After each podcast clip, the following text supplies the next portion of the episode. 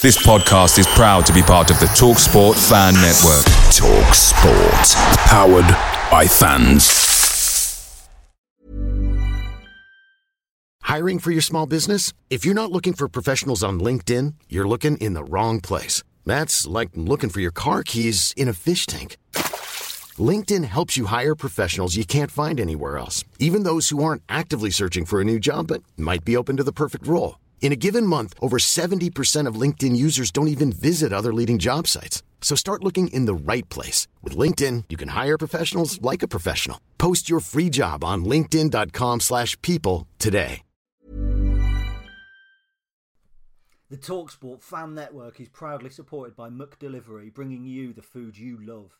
McDelivery brings a top tier lineup of food right to your door, including my favourite, the quarter pounder with cheese. Mmm.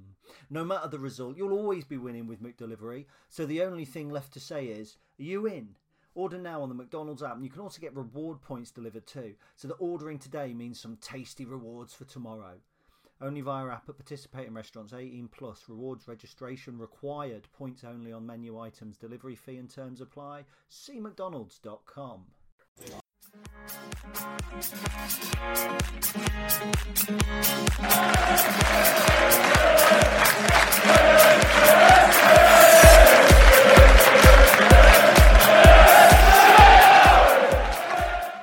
I'm Lukas Jensen, and you're listening to Stacey West podcast. Hello, and welcome to episode 232 of the Stacey West podcast. My name is Gary. I am a little bit tired, if I'm honest.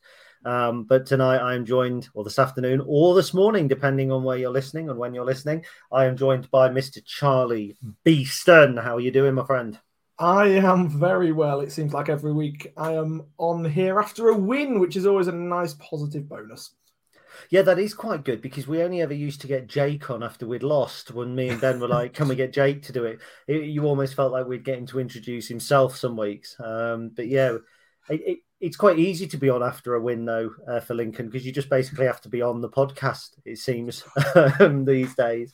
Very so, true. How, Very true. how are you though? How are you away from football? Let's let's let's try and how are you away from football? What have you been doing, Charlie? football. Okay. Basically, I have not really had that much of a life uh, away from football recently um, because I'm not at university at the minute. So everything is football. It's doing stuff like this. It's working on stuff down at the club trying to set up the DSA. So it's just all football. I, I think I'm probably doing more football stuff than Chris is, and that says a lot. It does say a lot, although he's preparing for his first game this Sunday with Rugby, uh, who we will be following closely on the podcast, with it being my local team. Well, not my local team. My local team would probably be Louth Town now, who are doing particularly well as well. Mm. So, well, I, I'm I'm tired because it was it's a late finish, isn't it? It is. Um, from even Sheffield's not very far away, but I didn't get in until half 12, um, one o'clock by the time I've gone to bed. Up again. Yeah, I, I don't have a, a, a, real job. I have a job where I work from home, so I can get up at half seven to start at 25 to 8. It's fine. but this whole traveling somewhere and doing something, I'm performing a civic duty that I can't go into this week. Um, but it's just like, oh Jesus, how do people how do people juggle these things normally? I, couldn't tell you. I'm at university. I oh, you're a student. Yeah, yeah. I, I wake up at eight fifty-five for a nine o'clock lecture and just don't go. So it doesn't. Yes, it really doesn't mean anything to me. The life of a student. It doesn't matter where you were or what you were doing because if you woke up this morning and you were a Lincoln City fan, um, you were absolutely certain that you know the position that Ethan plays on the field um, for Lincoln City. It was in my head as I left the ground last night, and the reason is obviously we pulled off a cup upset. Now, is it a cup upset if as soon as the draw comes out, everybody says that's one we could get something from, and then we go and we get something from it? It's not, is it? It's an expectation. It's, it's it feels weird to say, but everybody, even even their fans, the Chad who we had on for the preview last week, he was predicting us to win on penalties happened. And he actually sent me a text literally a minute after that uh, final penalty went in that just went, "Told you so." It's like, yes, I am very happy that you were right. I am not going to argue with you. Um, yeah, it it didn't. It it just didn't seem like much of an upset. And let's be honest, watching the game, it wasn't obvious which team was the League One side and which team was the Premier League side. And they put out a very strong side. Realistically, they they had a lot of first teamers in there. Only really a couple of the youth players. Um, you know, their average age was three years older than ours. So it's, it's not like they were putting out some kind of a, a weakened youth side. And yet we still made them look like a, a, a reserve League One team. Let's be real. Yeah, I mean, you talk. We'll talk about our team in a minute, um, but you talk about Cameron Archer, who signed for them Mhm. for 18, 18 Yeah. pounds. Yeah. Um, did I see Oli McBurnie is a well, a, a, a 17 and a half rising to 20 million pound player. So their forward line that started the game, we're talking, you know, just south of 40 million quid. Um, and the best player on the park, for me, uh, in an attacking sense, moved to Lincoln City on a free from Portsmouth. So uh, yeah, it just goes to show And, that it's, and was supposed to be terrible. Yes, yeah. Well, we'll, we'll come forget to that. We'll come to that uh, another another another time. Absolutely. um, and yeah, and we didn't go full strength. So when I first saw the team, Paudie obviously uh, ill. So you've got TJ coming in who hasn't made the squad at all. Alex Mitchell, technically a lone player that you think may be on the fringes. By the way, that ain't going to happen for the rest of the Oh. season. He's he was outstanding. Wow. Ali Smith, who struggled for a start. Um, in, in so you you're talking what, four, maybe four players who wouldn't normally be expected to start because Jaden Brown as well. Yeah. Uh, against uh, you know forty near on forty million pound strike force.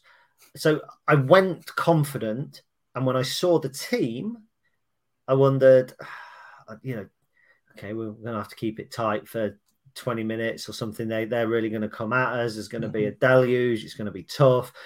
The only deluge was the deluge of noise coming from the 3,000 traveling fans echoing around an otherwise eerily silent ground. Um, I forgot that for 10, 15 minutes, I forgot there was a football match on.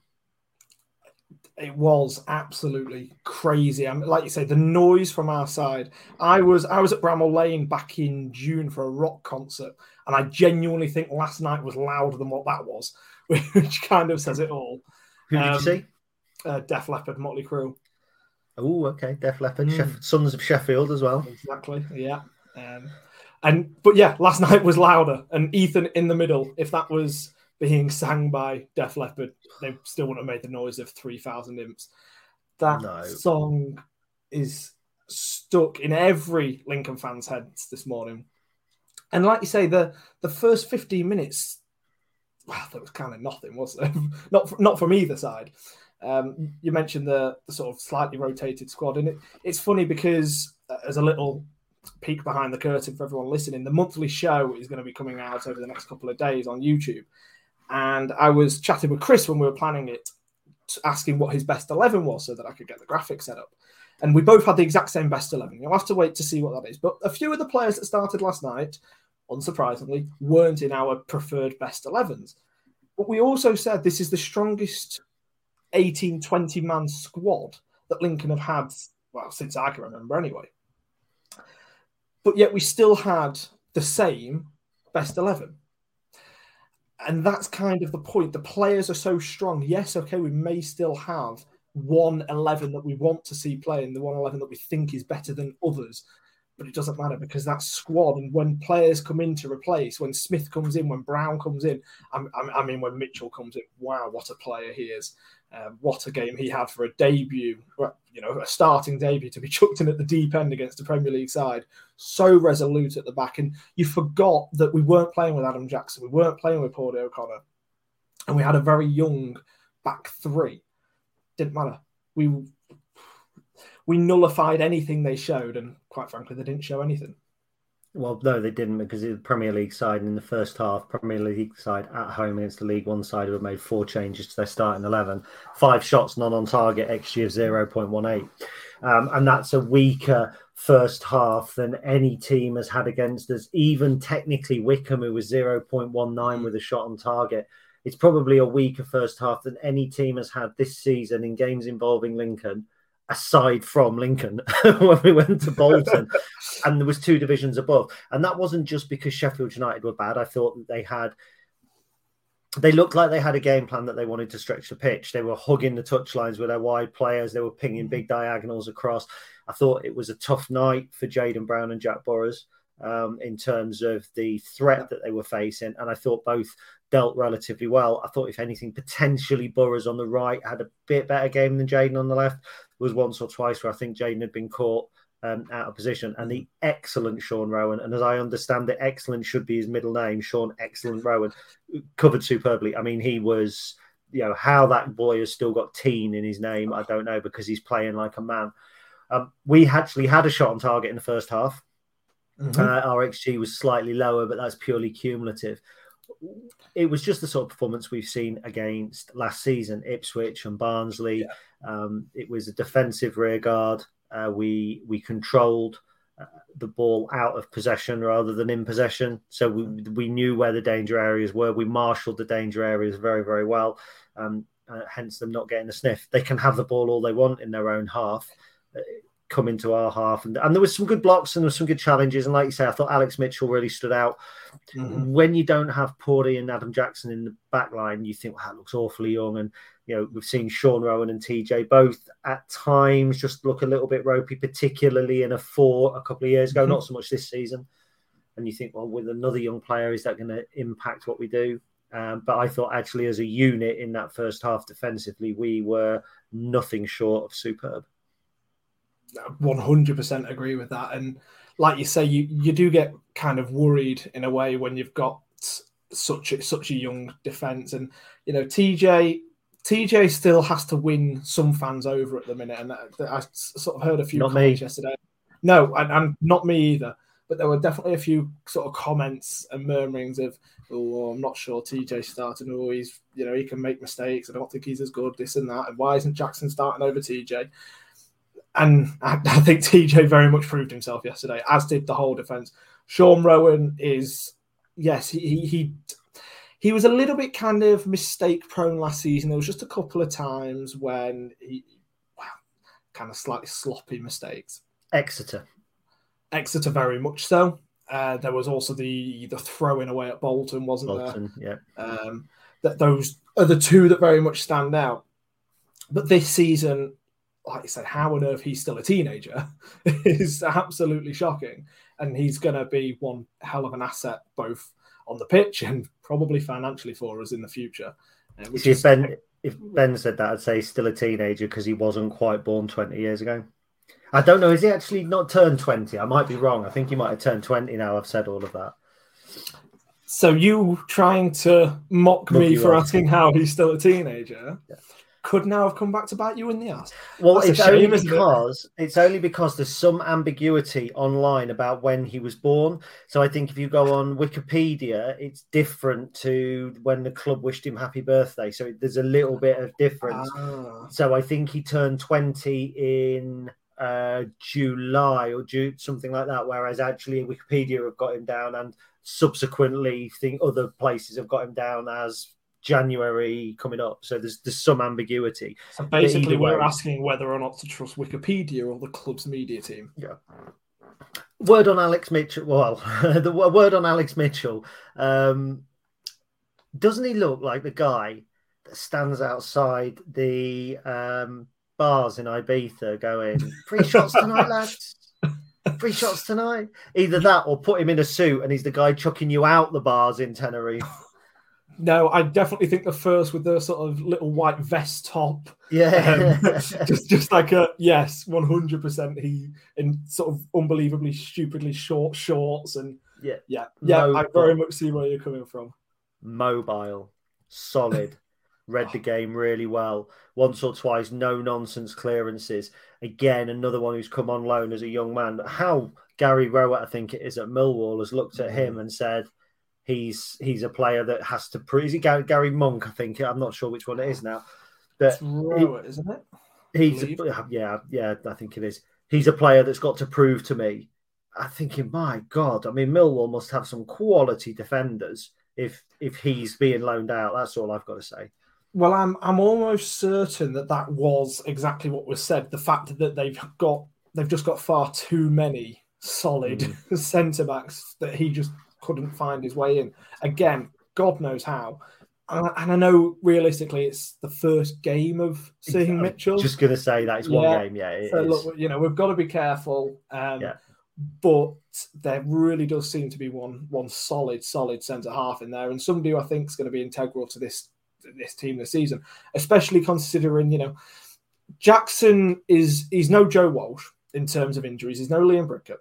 But Jacko was a little bit injury prone last season. It was a couple of concussions specifically that kind of got got him out for at least a month. But if we're if we're not going to quite be able to rely on Jacko for 40 games a season, Mitchell could very easily be that player that can go into that right centre half spot with Paudie in the middle and Roughan on the left. And then again, we're missing out TJ. I, I put in the in our group chat last night, we are in a, terrible, terrible position right now where we've got three players that are effectively vying for that right centre half position when everybody's fit. It's a great situation to be in, don't get me wrong, but it's horrible for those players because all three of them deserve to be starting. So, Re- I mean, I, we'll come on to. I just want to ask you a very quick question before we come on to the second half. Regan Poole left. Has he been replaced? Yeah, and, and, in, Alex, in, Alex, Mitchell and Jack Burroughs, basically the two. Yeah, because Regan could play right back or he could play right centre half, and you would be equally as happy with Jack Burroughs and Alex Mitchell playing. And that's not to devalue Regan Poole in any no. way whatsoever. I said at the back end of last season that actually Regan Regan going isn't the end of the world. He's he is replaceable, and like I say, we've done that. We've got better squad depth actually by replacing Regan with those two players. So any, if anything, we're probably in a better position with those two than if we just had Regan. So second half comes round. Um, we stayed three four three, I think, the whole time, didn't we? We just we just shuffled some bodies around because at one point I think he put he moved Reeco through the centre, I think, for the second half. Yeah, and then, then did Ted go out right with Mandroiu still on the left? Yeah, yeah, because I, I, wondered at first as he brought Ted on in the midfield and we've gone three five two, but actually he didn't. So no, second half chances were at a premium for us. We had five shots all game, three of those in the first half, one on target, two in the second half, none on target, XG of zero point two nine. So actually, I'm not saying half decent chances. Sheffield United, there was a perception around me mm-hmm. that towards the end we would we were just hanging on a little bit. That was the perception. Four shots, two on target, 0.32 xg in the entire second half from mm. Sheffield mm-hmm. United. It wasn't the case. I, and I think it's psychological that we're a League One side. We're 10 minutes from the end. We might actually get to penalties. They've got a corner. The corner comes in. Oh, it's gone over. You think, whoa, that was close. Whereas actually, yeah, clearly wasn't that close, was it? Well, there was about three corners in a row, wasn't there? And I think yeah. that was that was the thing that it kind of made everybody just start getting nervous because, as you say, when you're a League One side going away to a Premier League side, actually being in the 80th minute and nil nil, suddenly you're starting to believe that you're going to get something out of the game. We all hoped that we were going to get something out of the game, but we never believed until that moment until that kind of time. And then obviously when the ball um, at the very end, when the ball was down our end and went out for a corner with 20 seconds left on the clock, we sort of knew. Part of me was sat there thinking, "Please God, no, not Northampton." but then, no, uh, I was thinking Sean Raggett. That's what I was thinking when we got the call. well, let's have it. Here we go. Have it done in normal time. Well, that was it. It was a dream, but obviously it didn't happen. And kind of happy it didn't in a way because that penalty shootout made up for anything that didn't happen, if you like, in the in the main ninety. Well, let, us come on to that now because we, have covered a nil-nil draw, and, and you know, the the takeaway from it is we've gone 90 minutes toe to toe with a team, you know, with with players that cost millions of pounds in in some positions, and we haven't really looked overawed. You could see that they were the, the better side in terms of what they could deliver, but they didn't deliver it, and we did everything we needed to. And, and we haven't actually mentioned um, Ethan Erhahon apart from the fact that he's he's in a song, unless they mean Ethan Hamilton, of course. Uh, but for me, my man of the match was either uh, Erhahon or Reeco, and I thought just I thought Ethan was just superb in the middle of the park. I, I just and we say it every week, but we, I, don't, I don't think we can ever take it for granted, and we will always mention it because because Ethan is he's so such a level above anything that anything that I've seen in Lincoln midfield in my lifetime. You know, I, I don't know about you, an extra forty years on on my lifetime, you know, but uh, for audio listeners, I have just had a middle finger pointed at me. um, but yeah, he's he is a level above, and he won't be with us for another f- four or five years. Let's you know, unless we're in the Premier League within two seasons, because he will be. Yeah, I said the finest midfielder that I'd seen in a Lincoln shirt, potentially the finest player I'd seen in a Lincoln shirt um, in my lifetime was Liam Bridcutt. Uh, when mm-hmm. he was fit, Liam Bridcutt was an outstanding player. Yeah. And at the moment, Ethan Erhahon looks every inch the player that Liam Bridcutt was. And when you consider he's come from St Mirren and Liam Bridcutt had come from Chelsea and Sunderland and Leeds and players like that, places like that, yeah, real credit to him. So uh, look, and he was it was we're praising players. There wasn't a bad player on the pitch. Ted come on and he added, a, know, he was kind of dynamic. Even Jovon come on and and you know he's getting bigger mm. every time he comes on. I'm frightened by the end of the season he's going to be like it's going to be like Jack and the Beanstalk. People are going to he's if he keeps growing he's going to be the giant living at the top of the bloody beanstalk. was there a giant at the top of the beanstalk in? Uh, I, I can't remember. Yes, it was, wasn't it? Because that was yeah. the whole feet so, five five fun. So yeah. Jovon and the giant beanstalk. Anyway. Um, so we get through to penalties, and, and you know, I'd had a relaxed reminder after about twenty minutes on my watch, and I get it at football because the heart rate goes up, you sing yeah. and all that. So I, I get it every week, and then I got nothing all the way through to towards ninety minutes. I wasn't even. I looked up at the clock and there was like five minutes left, and I said to Matt, "I'm not nervous." My mate Matt, who come, come, was at the game, and Dad, I said, "I'm not nervous because we came with nothing. There was nothing to lose. They mm. score now." We've been beaten bravely. We score now, brilliant. We've got another. Goes to penalties win or lose, it, it you know, it's not like there's a place at Wembley at stake or a place in the FA Cup semi final at stake. But I've watched penalty shootouts, meaningless ones in the EFL Trophy. You know, the oh let's yeah. let's see who gets the, the, the final point. I think there was one against Man City against, against Lukas Jensen, funnily enough, last season. Yes, yeah, yeah, of course, yeah. who and they, but that they, was they, knockout, that was knockout stage in all fairness. yeah, I mean the two big ones that stick in my mind are Chelsea and yeah. Sunderland in yeah. the semi-finals of that competition. and I remember getting really pumped up for the Chelsea one because going to Wembley was was oh, big. Oh, yeah. But that's the first one I can recall witnessing because I didn't go to Barrow, for instance, and didn't go to Shrewsbury mm. when we got knocked out as well. And yeah, I didn't feel nervous until the first penalty.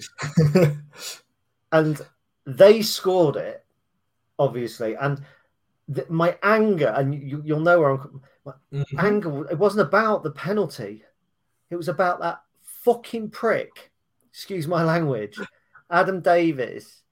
And and there's some people defending saying, look, all he meant to do was throw it to one side. It was a bit of a joke, and actually they've run with it. He didn't. He knew that last had got a, uh, uh, last um, Lukas had got the names on the bottle.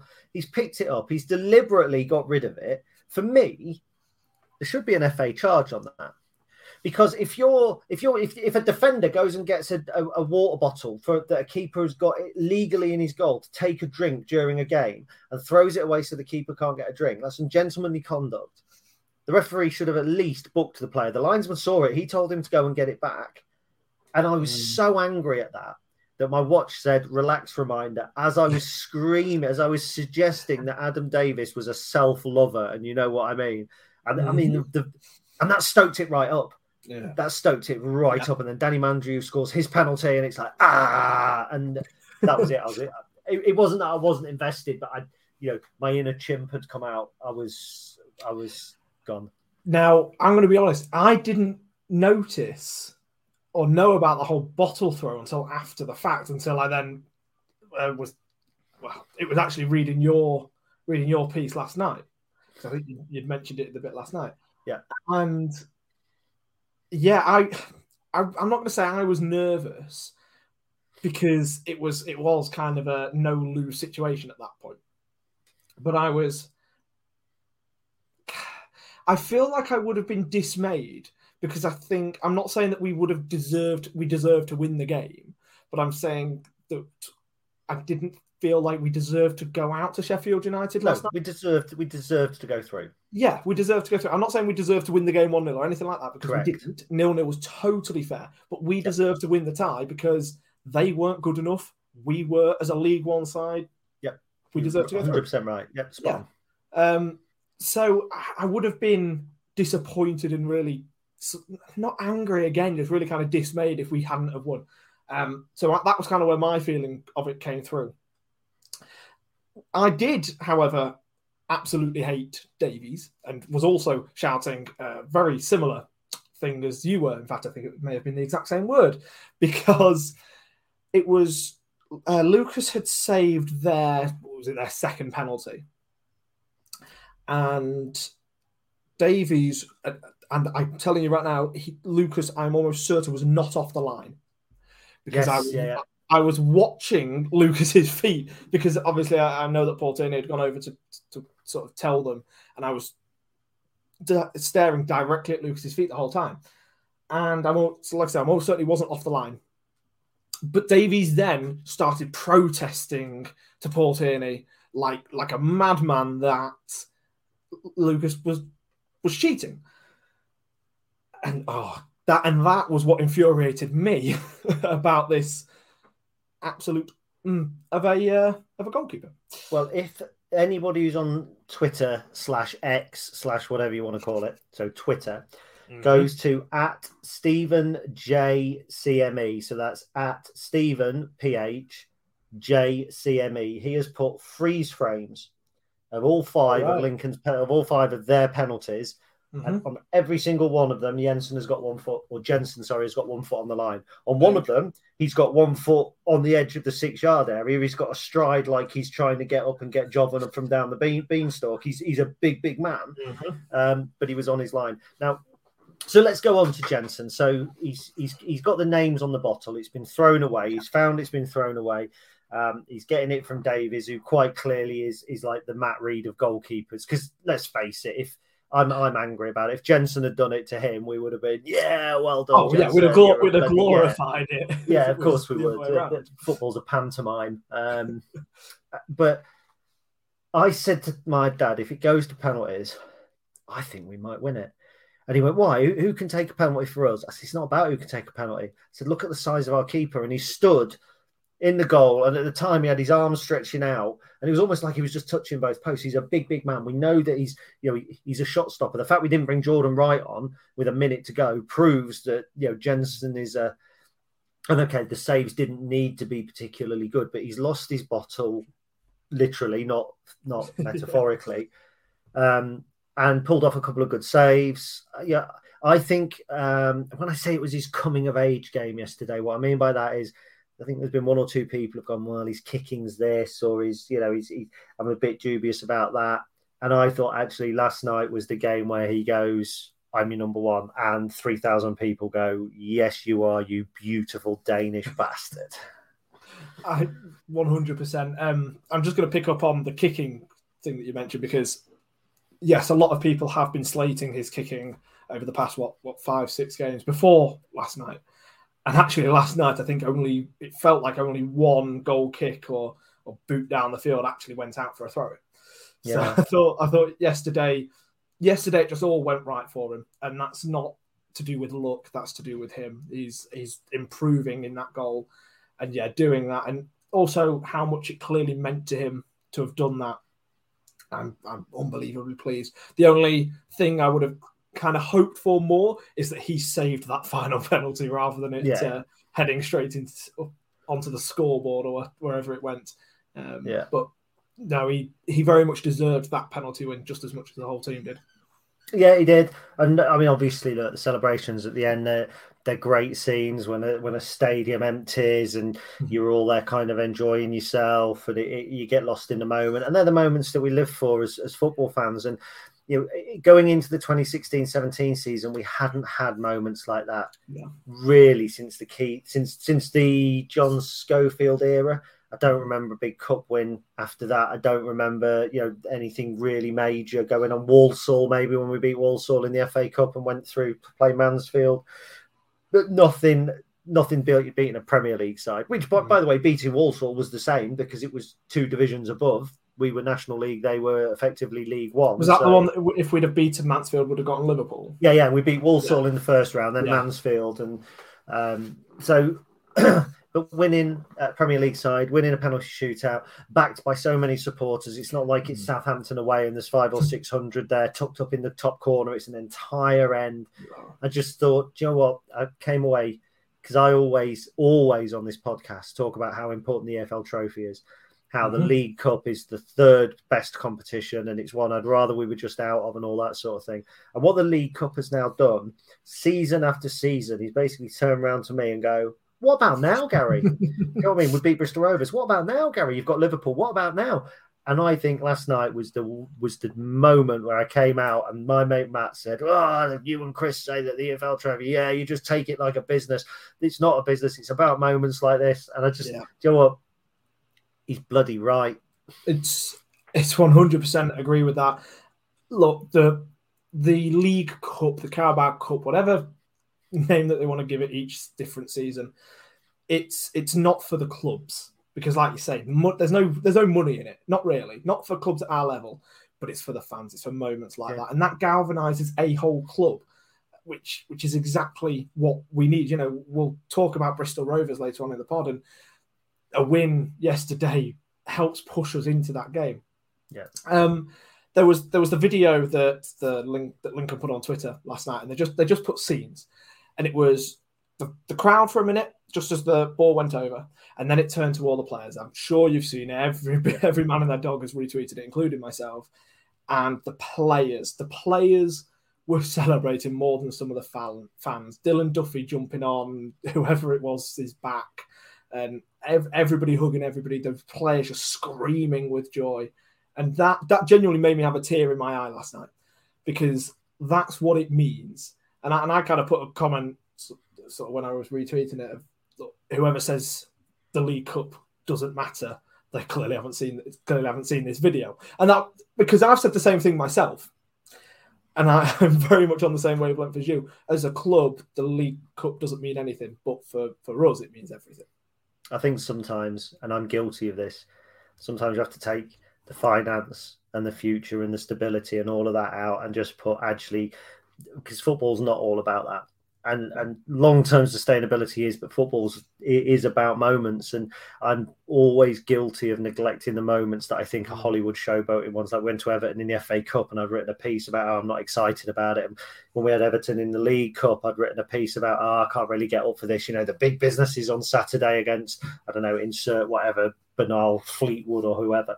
Um, but actually, you look back, I don't remember who the- game was that I was saying we've got to concentrate on that one next. We've got to concentrate on this. I remember the, the moment, and you know, I'm always I, I'm always big enough to, to admit when I'm Mhm. wrong. And yeah, it was it was Matt, and Matt doesn't I don't think listen to the podcast. So if you are listening, Matt, it, you were absolutely right when we we were literally walking just around the top corner of the ground, and he just said, you know, this is this is kind of what football's about. Sometimes that's that's what you have to to experience. So, are you happy if we move on from Sheffield United now, as we've already done 31 minutes?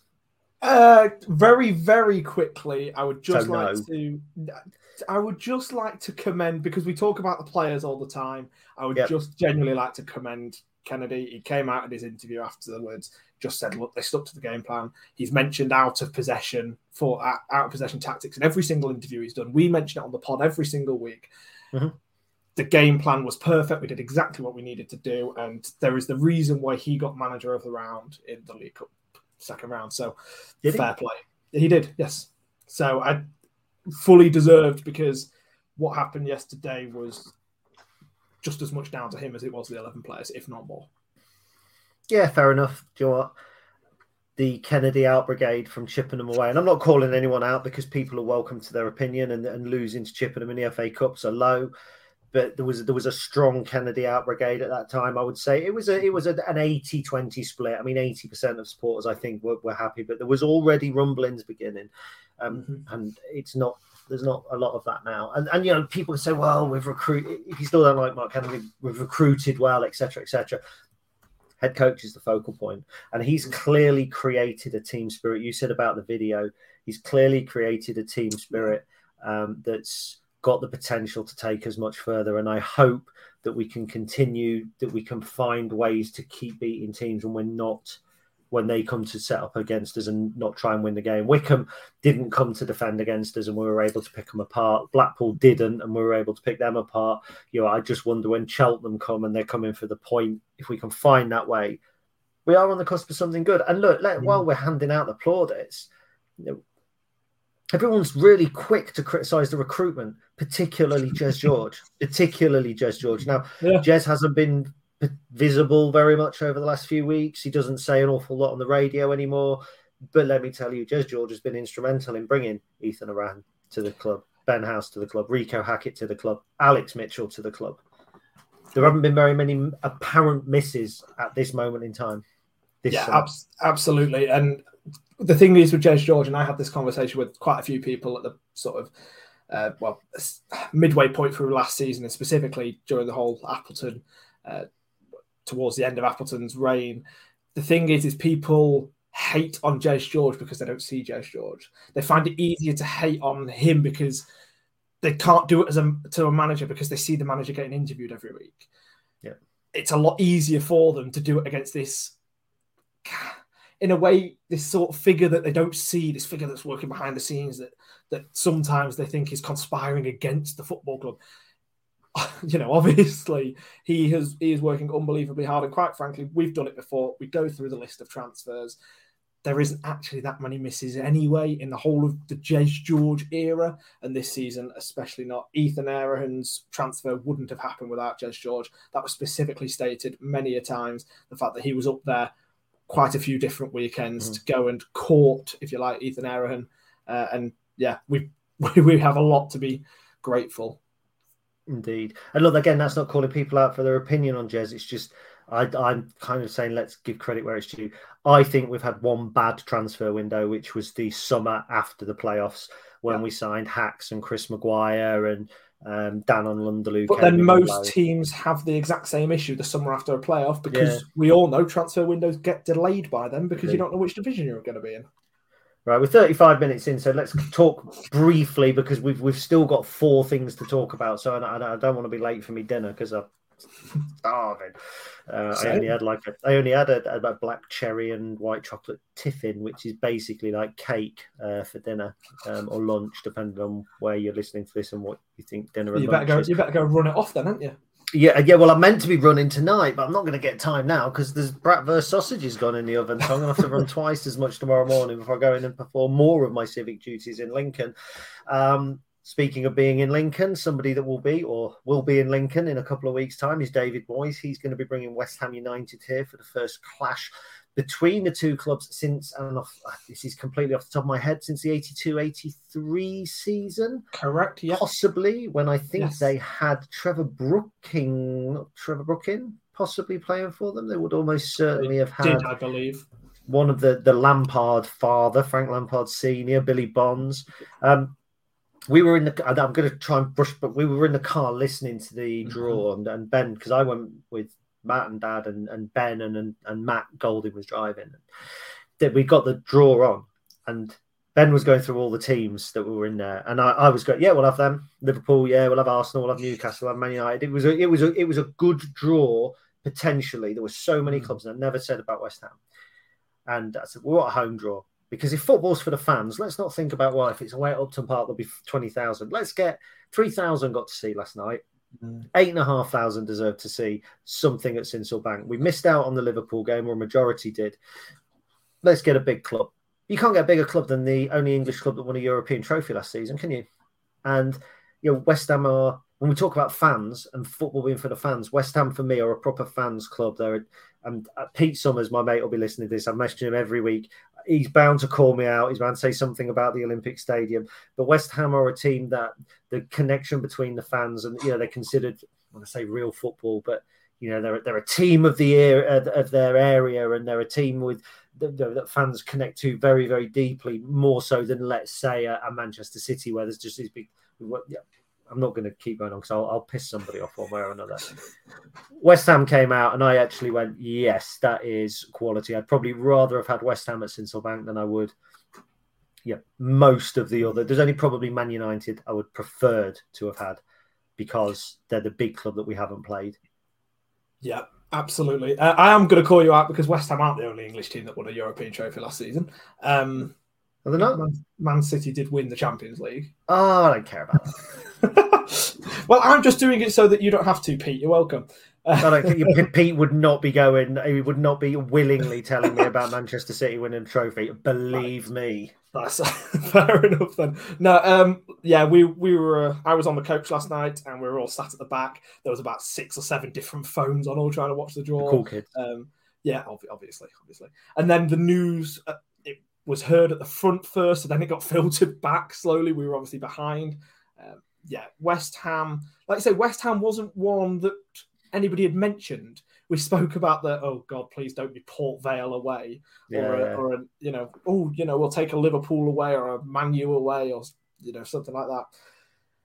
But West Ham, it kind of came out and it just sort of stopped us all. I thought, yeah, we're happy. We're really happy. And then because we'd heard the team first before them finding out it was a home draw, and then it was at home, and obviously everybody was unbelievably happy with that. Um, from a selfish point of view, Adam would have maybe preferred it away. I've not done uh, the Olympic Stadium yet, but for a, for a club point of view, a home draw, West Ham, like you say, will take eight and a half thousand people. It's during Freshers Week for me, so it's going to be one big enjoyable piss up. Brilliant we'll not go into it too much detail. Not like when you and Ben did the podcast and started previewing Sheffield United three weeks before it even happened. We've got West Ham. They're coming to Sincil Bank. It's going to be a big night. It'll be a Sunday podcast the, the, week before. We've already got people lined up. By the way, you don't know this. I've already. My boss from the Philippines messaged me this morning and said um, that somebody, one of his contacts, has basically said. Uh, do you want us to get the uh, such and such whatever this podcast is? And i'm padding because i'm trying to find out oh there they go the oh, west good. ham way podcast. So hopefully we're going to have the west ham way podcast on preview. Well that's good because um, i told ben earlier that i am 100% having the west ham preview. Yes. So um, one transfer that always stands out in my mind uh, from being a youngster was when a player called joey beauchamp moved from oxford united to west ham and back again so from West Ham to Oxford United, uh, the Oxford United Charlie do not make. He's making a face at me on the camera, ladies, gentlemen, boys, and girls, which makes me wonder. Um, yeah, it makes me wonder about him. That was a good segue. Um, so, just very really quickly, the Oxford game a week on Saturday has now been cancelled, which is typical because we were me and uh, Matt and a few of the other boys were meant to be on a night out, which we may now reschedule. So it's a Saturday off. It's probably going to come at a, a decent time because actually Oxford are you know they're in good form at the minute. It mm-hmm. gives them a chance to potentially fall away when it's rearranged. I think that that could be a, you know a game between two teams in the top six. I, I would like to have played it. Um, I would like to have seen where we were. It'd be a great barometer coming out of the transfer window uh, to play Oxford United. But that's what it is. The next international break is November the 18th. That's against Stevenage. So again, that one could be cancelled as well. Day before my birthday, meant to be going on a big one down in Stevenage. So if I make plans, it gets cancelled. Um, so yeah, I mean, uh, there's no need to go to Charlie on that. It's just a little bit of housekeeping, no. really. And what I would say is it's nice because we had we played on a couple of international weekends, so it's nice to see us with international call ups, even though we don't know right now who they are. But you would imagine Duffy, you would imagine Roughan, potential Roughan for a Rahan. Roughan's Roughan. confirmed as under 21. Is it confirmed? I have because I've been locked in no, the room no. all afternoon. I haven't seen. Roughan's confirmed as under 21s. Um, and I will assume that Reeco Hackett because St. Lucia, isn't it? They are playing on that international break, so I would assume that he's okay. one of the others. Yeah. Okay. Very good. Um, and obviously, we're talking about Joey Beauchamp. We were talking about transfers. Uh, and so, what we're going to do in a minute, we, you'll probably be listening to this at the end of deadline day. So, we're going to tell you what we think will happen very briefly, but we can't tell you what will happen because um, we're not Nostradamus or Mystic Meg. Um, but what we will do is we're going to take a short break to listen to something from our sponsors, and then we shall come back to the transfer deadline. Hiring for your small business? If you're not looking for professionals on LinkedIn, you're looking in the wrong place. That's like looking for your car keys in a fish tank. LinkedIn helps you hire professionals you can't find anywhere else, even those who aren't actively searching for a new job but might be open to the perfect role. In a given month, over 70% of LinkedIn users don't even visit other leading job sites. So start looking in the right place. With LinkedIn, you can hire professionals like a professional. Post your free job on linkedin.com slash people today. The Talksport fan network is proudly supported by McDelivery, bringing you the food you love. McDelivery brings a top tier lineup of food right to your door, including my favourite, the quarter pounder with cheese. Mmm. No matter the result, you'll always be winning with McDelivery, so the only thing left to say is, are you in? Order now on the McDonald's app, and you can also get reward points delivered too, so that ordering today means some tasty rewards for tomorrow. Only via app at participating restaurants 18 plus. Rewards registration required. Points only on menu items. Delivery fee and terms apply. See McDonald's.com. So thank you. If you've now just ordered McDelivery, that's uh, that's good for you. Or it's not good for you. It's particularly bad for you, but I shouldn't be saying that. Um, so transfer deadline day is tomorrow. Today, maybe as you're listening to this, yesterday potentially. If you're listening listening to it yesterday, you might be about to hear us make fools of ourselves. Um, so I think what is likely to happen or have happened uh, on transfer deadline day is one in and one out. I believe that we are likely to have got rid of Hacks potentially on loan. Uh, that would not surprise me. And I think that we may well be bringing somebody in at the top end of the pitch. I would imagine a wide player uh, so that to cover Duffy, Mandroiu, Hackett kind of thing. Um, and I don't actually think there are a great many other needs around the team because Reeco's proving himself more than able to play through the centre. So essentially, that gives us four central strikers with Jovon as well. Um, uh, where are you? Where do you sit on this, Mr. Beeston? What in, in regards to who else we're going to need? I think realistically, like say, a wide forward. Um, Rico definitely can play through the middle. He seems like he's that much of a goal threat no matter where he is. Um, he's really proven himself this this first month, and hopefully it does continue for the rest of the season. And it is kind of integral at the minute, considering there was no Walker in the squad yesterday. I don't know about you guys, but I didn't hear anything about why. Uh, and Ben House also came off at halftime with some kind of a knock with his hip. Kennedy said so. Having the flexibility to be able to have Reeco through the middle uh, will be quite big uh, on Saturday. And then, yes, if we can have a another wide player, it means we've effectively got four to fill in those two positions, which is exactly what we need. And we'll then have that for basically every position. I would potentially just say, if I was being unbelievably picky, a wing back. Uh, but that is if I'm Which being side? unbelievably picky. That's really tough because, uh, because Burroughs can play both. I guess either but it would it would just do it would just do the whole four for two positions again, without well- having to rely on TJ or Sean. Yeah, uh, yeah, okay, I see your point. But that's what I'm saying. I That's if I'm point. uh, if I'm being really picky. If we come out of tomorrow and we haven't got that, I'm not mentioning it again because it's not something to complain Yeah. about. But if I was being unbelievably picky and money was no object in all of this, that's what I'd do. perfect uh, basically in a perfect world Yeah, kind exactly. of yeah okay i can get that i mean definitely i think a wide forward would be hmm beneficial Yeah. um bit of pace bit of trickery something to bring on i mean we've proved that we can turn games but it's the most relaxed i've ever been going into a deadline day Yeah. in that you know what if nothing happens uh, we would get up on saturday morning and go well we're in a good position aren't we Mm. so you know bar any uh, the last thing we want is five o'clock tomorrow somebody gets on the phone going i'll give you a million pounds for Paudie O'Connor. Um, and that's going to fuel speculation if you're listening to this up until 11 o'clock tomorrow night uh, friday night. Obviously if you're listening to it a minute past 11 first of all get to bed um, or, or on saturday you'll be going yeah of course that was never going to happen because it's never going to happen. Yeah, he was ill. That's all there was to it. Yeah. So that's transfer deadline. Um, last season, the first game after transfer deadline was Cambridge United away, and we were miserable. We got beat 2 0. They scored two goals that they didn't deserve. It should have been nil nil. Both teams should have been booed off the pitch. They won 2 0. Uh, we were probably booed off the pitch. Let's hope that's not going to happen in the first game after the transfer deadline. This season, it's Bristol Rovers away. It's always a tasty match when Mr. Barton's involved. There's much more to Bristol Rovers than Joey Barton, and hopefully. Charlie from One Rovers Vlogs. There's too many Charlies. Charlie from One Rovers Vlogs. He's going to tell you about it. He's been talking to the one and the only Mr. Ben Ward. Um, obviously, a bit of a mixed start to the campaign so far. Only one win, um, you know, this far in.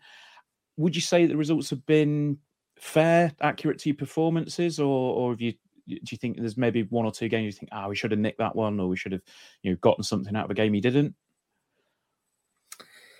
Uh, yes, definitely. Uh, um, like you said, a mixed start for us. Um, Pompey, obviously, we've we've had a tough start on on paper Mhm. as well. Really, a- apart from Cambridge, who, who obviously most people have probably said be getting relegated. Um, but they've had a good start as well.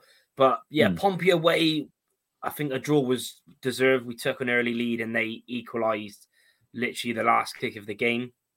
Uh, then we had Barnsley at home, went 1 0 down, but we we should have won 3 4 1, but didn't take our chances. We were all over them. So many chances. Your ex player, Marquis, should have scored a hat trick, um, but didn't. Um, Collins also missed a, an absolute sitter as well. Um, and then shot on away, we deserved to win. Um, scored a 98th minute winner. And then the last two games have been really frustrating. Uh, losing um, both of them, losing 2 0 to Cambridge and losing um, 2 1 against Wycombe. And yeah, it's just the the sort of teams we do well against are the teams that usually come out and try and play and you know attack. But Mm. when we play teams that are quite solid and they sit back with a low block like Wycombe and Cambridge do, then we struggle. And it's it was the same last season and it started the same this year. So it's I think we should definitely have more points and more goals. But you know, table don't lie. If you don't take your chances and you don't, you know, defend set pieces properly and you know you don't have a, a backup plan, then you you don't win games. So yeah, very frustrating start. Um, to be honest with you. Okay. I mean, like it's it's interesting you say there about you know the, the teams that you they sort of almost invite the pressure on, and and that's where you you potentially struggle a little bit. I mean, we'll, we'll come on to it in a little while, but um, that's that's an area that we seem to be excelling a little bit this season. Um, you know, we, we we like to let teams play and and kind of hit them when we can. So, um, I mean, we'll, we'll looking at your, your new signings first and foremost. Have, have any caught your attention yet, or are they, are they still um, you know finding a little bit of, of time to bed into the squad, um, settle down? Yeah, I think definitely Luke Thomas is is is one. We had him back in the League Two promotion season um, two years ago, and he was he come into the side and was really poor then when we had him on loan. But yeah, since we've got him in on a free transfer from Barnsley, he's he's probably been our one of the better signings. Um, Cox has done decent in goal. Um, there's just so many signings, you know. Uh, Jack Hunt, who who's an ex uh, Bristol City and Sheffield Wednesday uh, wing back. He he actually started his first game. We only signed him like last week, but he started his first game against Wycombe, and he was probably our man of the match. Um, Right, and he okay. hadn't played a game all season because we got him in on a free after leaving Wednesday. Um, George Friend, the same thing. Um, he played his first game, competitive game for us against Wycombe. He was pretty solid. Um, and then you've got, you know, Jevani Brown, who, who's looked all right. He, he got an assist on the opening day at Portsmouth and then he got injured and he only just come back um, against Wycombe. Um, same as James Wilson, he played against Pompey, he looked really good, but he got injured and only come back. So there's there's so many signings we've made, um, twelve in total. Um, but I'd definitely say Luke Thomas is is um, yeah the best so far um, that we've seen. Okay. I mean, I was going to, you've, you've mentioned Marquis, you've mentioned James Wilson, so I'll, I'll come on to them now. Obviously, you know, a couple of former imps, we, we're familiar with James Wilson. He seems to have been Yeah. um, a player that didn't maybe get the, the most success in, in the team, but we've mentioned this on the podcast a couple of times. Like he, he seems to be a player that has like perennially, perennially achieved promotion with a, a number of clubs, even though maybe not being a standout player. Um, I mean, you, you've said there, obviously, came in, got injured, and, and has just sort of come back into the squad. Um, from the short time that you've had with him, or the short, short time he's been able to to show off what he's capable of, like how how has he settled into to life in Bristol?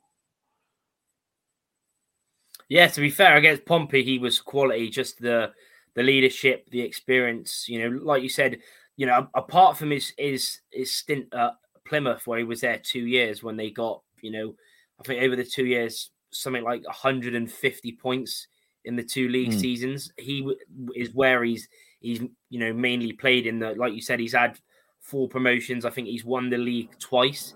And Yeah. like you said, Plymouth is the because is the only time he's done.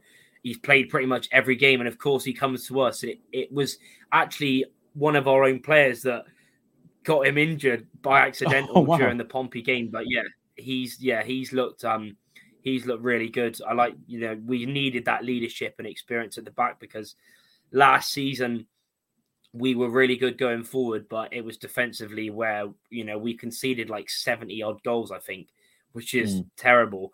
And because we had such a young defense and some players um, who we had on loan left in January to go, and um, yeah, we sort of really struggled with just basic errors and mistakes last year. So now, even though we've I can't remember off the top of my head how many we've conceded. We've conceded about eight, um, seven or eight, I think, maybe six in the first few games, but a lot of them haven't been through like it's it's yeah, it has been poor defending, but we've conceded a lot less chances this season so far. So that's a good thing.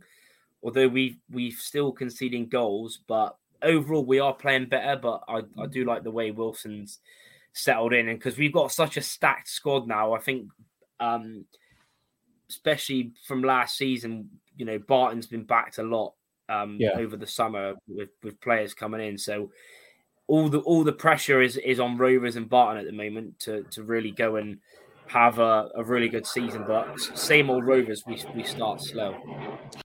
I'm Ethan Erhahon, and you're listening to the Stacey West podcast. Brilliant. Thank you, Charlie, from One Rovers Vlogs. Appreciate that. Thank you, Ben. Nice to hear his dulcet tones back on the podcast.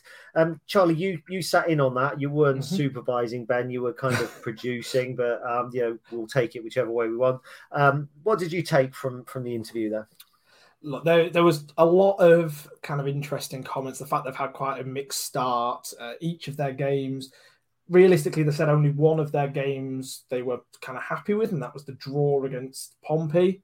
Um, because Cambridge and Wycombe, they were frustrating losses, and the fact that the Barnsley draw, they could have absolutely demolished them if John Marquis had his shooting boots on and wasn't missing uh, clear cut chances. Um, what the, the but the most interesting thing for me was the comment that Charlie made saying they really struggle against a team that are happy to set up in a low block and are happy to let the opposition team, as in Bristol Rovers, have the ball. Now, the he basically, when said saying it, and I don't think he realised this, but effectively when saying it, he was describing Lincoln City this season. We don't go away to a, to a team and say, right, you know, you attack us and we'll just try and break on the counter. It's not like that. It's not some kind of anti-football. We're just going to long ball over the top and hope that we one of them sticks. It's nothing like that. But what it is is we're happy to give them the ball, soak up the pressure. Have you know? I think we've had something like a combined thirty-three percent possession in our first five league games so far. So uh, it seems to me like this is the game that on paper we're going away and we're getting a comfortable victory. Now I've said that a little bit too often in the, at the start of this season. To be fair, it's been like that.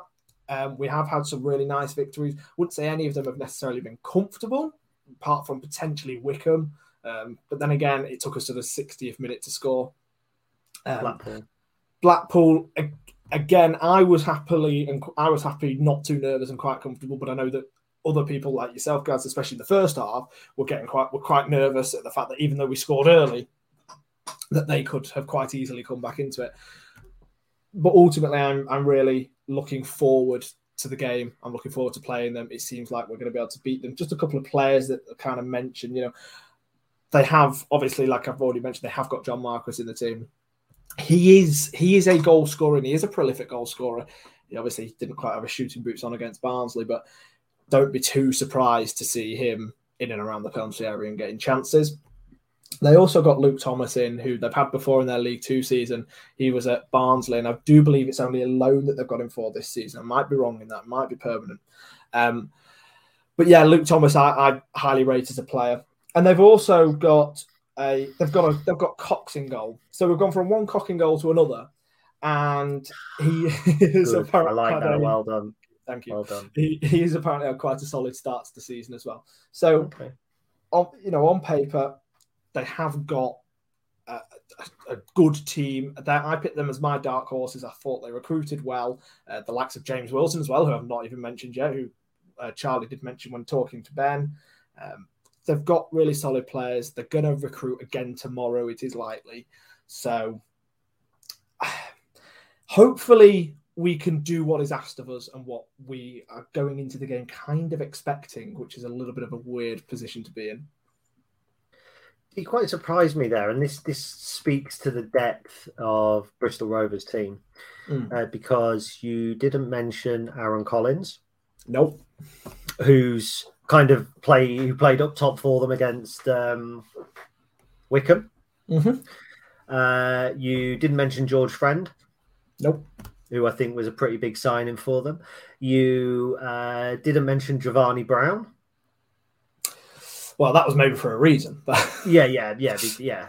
But uh, you know, Bristol Rovers at the moment are already underperforming their expectation, Mm. and you know they are a team that it's really hard to know because you said, oh, they were happy with their performance against Portsmouth, uh, their draw. Mm-hmm. Portsmouth had 17 shots compared to Bristol Rovers nine in that game, and Portsmouth's XG was 2.63. Portsmouth should have won that game. For the listeners, it finished one all. I'm surprised they weren't happy with their game against Charlton, where they won 2 1. Um, they had 2.55 XG compared to Charlton's 1.03. So they were by far the better side. More shots on target, six shots on target before, 50 50 split of possession. Actually, against Cambridge and Wycombe, it plays exactly into what you've said. Cambridge had 40% possession, Wycombe had 30% possession, give or take percentage, Yeah, like 31 yeah. point something. Um, Bristol Rovers, they were very poor against Cambridge. The XG, their XG was 0.69, despite having five shots on target. So they're five shots on target that were rubbish. Mm. Uh, whereas against Wycombe, actually, they, they had XG of two. Only one of those shots ended up going on target. So at the moment, they've got strikers who are not finding the back of the net. Now, I don't like Joey Barton. and I think uh, I, I, I think he's in a position where he's really shit or bust this season. In the you know he's in serious danger of talking too much and not delivering enough. And the fact that they're still saying, "Well, we need something in the transfer window," and there's been rumours of them putting in a big bid for Jonson Clarke-Harris. Now, if they're not going to sell Aaron Collins and they're going to have John Marquis, Jonson Clarke-Harris, Aaron Collins, I think Ryan Loft is there. I might be wrong, isn't he? The big lump with a load of elbows. and stuff? yes, he is. Um, Yep, that's what four. Maybe there's someone else, five potential strikers that they could have. It just suggests to me a kind of, you know, I think I said this in the other podcast, a, a transfer recruitment strategy that's get a handful of shit, throw it at a wall, and whatever sticks is yours kind of thing. It just, mm. it would just concern me a little bit because I think Bristol Rovers, with the players that they have, should be doing better than they are. You said it, it screams of us going there and winning the game. I'm, I'm not so sure. Um, but I don't think that we'll go there. It certainly won't be a 6 3 like it was last season. It will not be anything No, like as no. open as that at all. Um, but when it comes to conceding XG, you know, they're, they're, they're not conceding good quality chances. Wycombe 0.79, Cambridge 1.06, Charlton 1.03, Barnsley 0.54. Um, aside from the Portsmouth game, which was the opening game of the season, they're not actually conceding an awful lot of good quality chances. No. I think it's going to be a, a, a tight game. I think a single goal may win it either way. I think whoever gets a goal is going to be in a great position. If we get a goal, you know that we can fight and defend a goal. We've proved that after the opening day of the season. We've proven that kind of relentlessly. So it's going to be a, a really interesting game. Just a word on James Wilson. You know, there's a player who has more promotions out of lower divisions. He's, he's done it with Ipswich. He's done it with Plymouth. He got promoted with us. Um, uh, it baffles me how. And it's like uh, Ethan Hamilton has had relegations from the division. It just goes to show Yeah. that it's, and that's no respect, disrespect to James Wilson. He couldn't get in our side in League Two, and he's since been promoted twice out of League One. Um, decent defender. Interesting to see him in a four, and that's interesting because Bristol have been Bristol Rovers have been playing four at the back, and I seem to think Joey Barton was quite critical of that against Portsmouth last season. He was going, Mm. "Oh, they play like a four-two-two, and you can't play football like that anymore." So interesting. Yeah, I, you obviously mentioned a lot of the players there, and I, I very much agree. I've got some of them noted down already anyway, and didn't uh, didn't want to take up too much time by mentioning all of them. But 100% on paper, they've got such a strong squad. But I kind of agree with what you've said in the fact that actually, is this just a recruitment strategy of just buying players and not even thinking about the system when they're doing it? It's um, I, I, and I know we're going to ever so slightly away from League One here, but I read a really good thread about Oldham. Now, Oldham have had a really struggling start to the season, but they've bought, bought loads of really solid players for the National League. And actually, it seems that they've done that and then struggled to even think about what kind of a system they're going to play in. And that is very much the issue. And yet, Joey Barton is because he has such a mouth on him, he's got he's in kind of always an insecure place in terms of his job because he's if he can't back up what he's saying, then that actually Bristol Rovers could be having a subpar season, sure. But any other manager that keeps the mouth shut will still will still be in the job. Joey Barton won't. He won't be afforded that luxury. Um, I would kind of wrap it up. I would just unbelievably love a 1 0 away victory, 90th minute, Ethan Erhahon to score, and he goes and celebrates in Joey Barton's face. proper proper Chris Maguire. It, got... It's not no, it's not the sort of thing that Ethan Erhahon would do, but I would also love for it to happen. I just I would like to go there and Joey Barton not be the narrative at all. Um, I'd like us to go there, play our normal game. If he wants to moan, which he you know he did against Wycombe, he moans about teams. You can't watch that every week. You know, when you're critical of other teams all the time. He was critical of Brandon Hanlon, I think, wasn't he? Saying, "Oh, I couldn't, mm. uh, uh, I can't see where he's going to score from." He's been critical of Wycombe, and I just think sometimes, you know, focus on what you and you're doing. And it makes me happy that we've got Mark Kennedy, a man who's you know never says anything really controversial at all. Uh, to a point where he's almost like the managerial interview equivalent of Magnolia Paint um, because you know you're not going to get a yeah. soundbite. And, and, and, what I respect is whenever he's been tried to go, whenever the Ray, Rob or Michael tried to goad him yeah. into something with that referee, eh, he'll just it's, sometimes it's a one word answer. And Mark's actually quite. I would say he's, he's a prickly character. If you ask him something, a question that he, you know, as soon as you've asked it, if he doesn't like it. Yeah. And if it was Danny uh, Cowley or if it was Michael Appleton or something, I think if you ask that sort of question, he would go a roundabout way in mm-hmm. shutting it down. I think if you ask Joey, but if you ask John Yems it at Crawley, the guy that you know you'd get you'd get yes. ripped to shreds. Mark Kennedy's too respectful to rip you to shreds, but at the same time, you know that as the words are coming out, you'll be able to see it in his face, and I, you know, I kind of like that. He's he's not mm. controversial. Mm. He, he, answers straight. So, but again, we've gone off on a tangent. Charlie, I am. Um, I can smell bratwurst cooking in the kitchen. I can smell gammon in mushrooms and tomatoes. Gammon in what? Sorry mushrooms and tomatoes, I do believe, is on the menu for tonight. Sounds like a waste of mushrooms and tomatoes, and it sounds like it's lacking uh, half a plate of oven chips and two fat fried. Oh, I, I do hope I do hope that that sort of thing is also on the plate. Yeah, those those those gourmet, the McCain's gourmet oh. ones that come with the fat already kind of on them, and yeah, maybe I'll have to run more than sixty miles. Um, I haven't plugged that. I will plug it. I'm running 60 miles in September and a little bit of August, or I'm certainly hoping to. I'm doing it for Calm, which is a mental health charity. You can read about it on the site. I'm not going to push people and say, um, uh, uh, go on, please, and, and follow, sponsor me on Just Giving. I've reached the threshold of which was £200 that I wanted to raise. If you have any spare money, brilliant, please do. But if not, absolutely no pressure. Everybody's doing something for charity. Every charity, um, you know, is meaningful and helps people. This is one that I I feel um, you know a connection to that that will certainly help people. Uh, if you're able to, please do back it. If, if not, not. Um, that was episode 232 of the Stacey West podcast. Charlie, thank you very much for joining me. Um, I'm going to go away now and try and pen a song that helps Ben remember where other footballers wearing Lincoln City colours play on the pitch because he now knows at least three in um, Erhahon uh, or in fact four, you know, in, in Hamilton, Erhahon, Ben House, and Sean Roughan. Um, so he knows those. So if anyone can find a song that gets all 11 players in the right positions for Ben, please write it down and send it to him. Uh, we've been the Stacey West Ooh. podcast. It's been a hell of a week to be a Lincoln City fan. Here's to a hell of a lot more of those this season. Up the Too right. Up the imps.